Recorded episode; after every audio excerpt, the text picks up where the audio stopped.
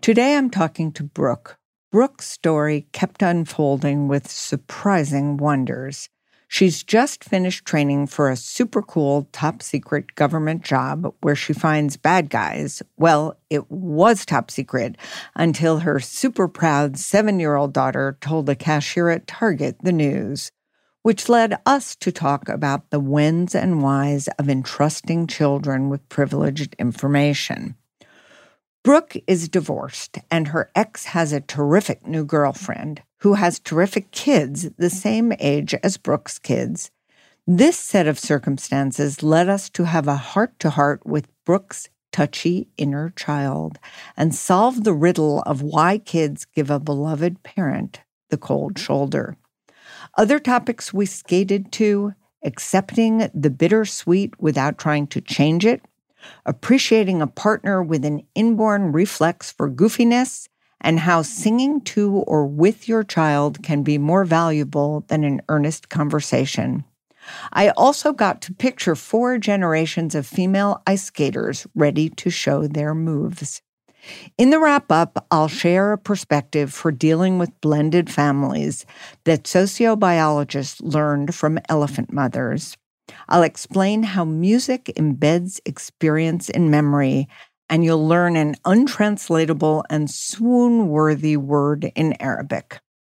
First, a disclaimer. What you are about to listen to is not a professional counseling session. Each episode is a one time conversation, and the advice I offer does not constitute psychological treatment or serve as a substitute for professional diagnosis, intervention, or behavioral health care. In order to protect their privacy, our guests have been given pseudonyms and some personal details have been changed. If you have concerns about your child's well being or your own, seek out guidance from a medical or mental health professional. Good places to start your child's pediatrician, the counseling staff at your child's school, and the American Psychological Association's comprehensive guide to finding resources in your state. And now, onto the fun. Honey,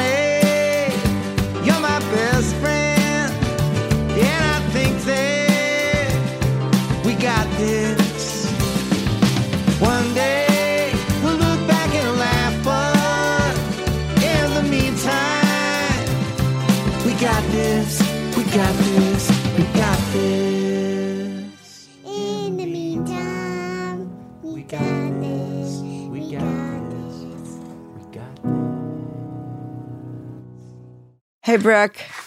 Hi, nice to meet you. Thank you. Nice to meet you too in this unusual time we're all in.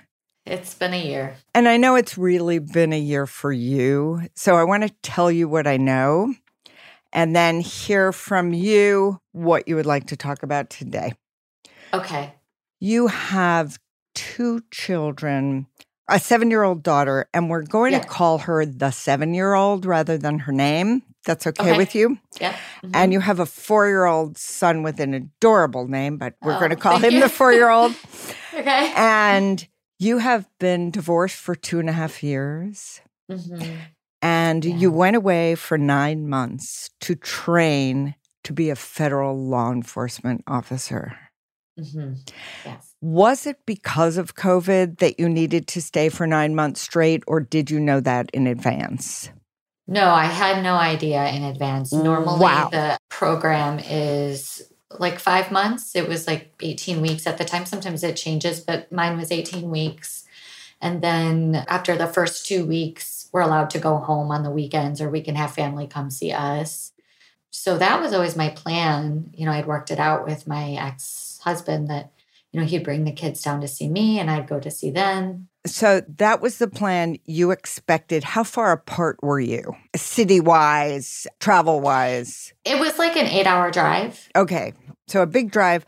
Your relationship with him before, I'm going to call it, you were deployed, before you went Yeah. into training, was basically harmonious, gracious, good etiquette, polite. Mm-hmm. Okay. Yep. Okay. So it was good.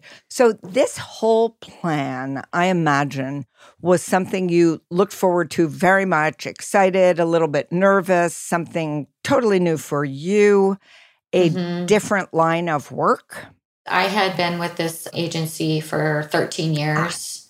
So I kind of knew the ins and outs a little bit, but it was a completely different job role. Absolutely. Was it a step up, a step sideways, or a step into something more adventurous, more challenging? It was a step up. And you thought 18 weeks.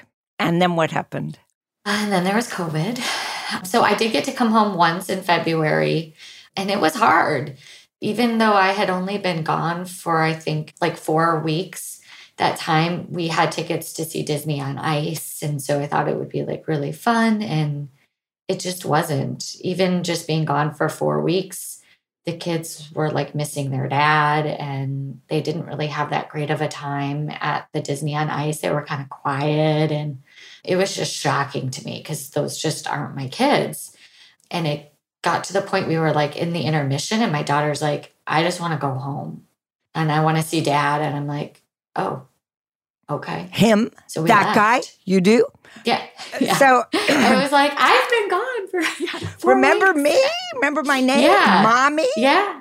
And it's like I FaceTime them. So it wasn't a good trip home at all. And then probably six weeks later is when they sent us home and they closed down the facility. And there's this global pandemic. So I drove home, but needed to quarantine for two weeks. Wow.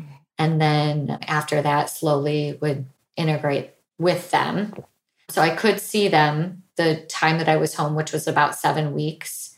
But again, it wasn't like it was before, where we had like our shared custody. They really didn't want to stay the night with me Mhm. and spend time with me. You know, and everybody's kind of bunkered down. So it was like really lonely because I didn't know what was going to happen with this job. And also, my Ah. kids didn't want to be around me.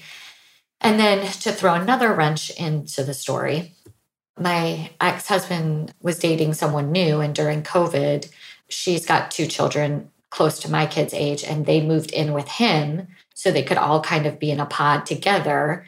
And I think that was like the biggest dynamic of them not wanting to come because they had like two friends that they could play with.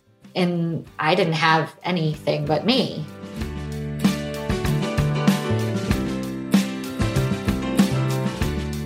I hope you're enjoying episode two of Nurture versus Nurture with Dr. Wendy Mogel. This is an incredible episode. Monica and Rob and I were heartbroken for this guest. The thought of having to go away for work and only to return to a different relationship than you've put in with your children is so hard to imagine. If you'd like to hear the rest of this incredible episode, where Wendy provides solution and encouragement and brevity, I encourage you to go over to the Nurture versus Nurture feed and subscribe. That's where all the new episodes of Dr. Mogel's podcast will live. Nurture versus Nurture will not exist on the armchair feed, it'll be on its own feed. So please search Nurture versus Nurture on Apple Podcasts, Spotify, or wherever you listen to podcasts.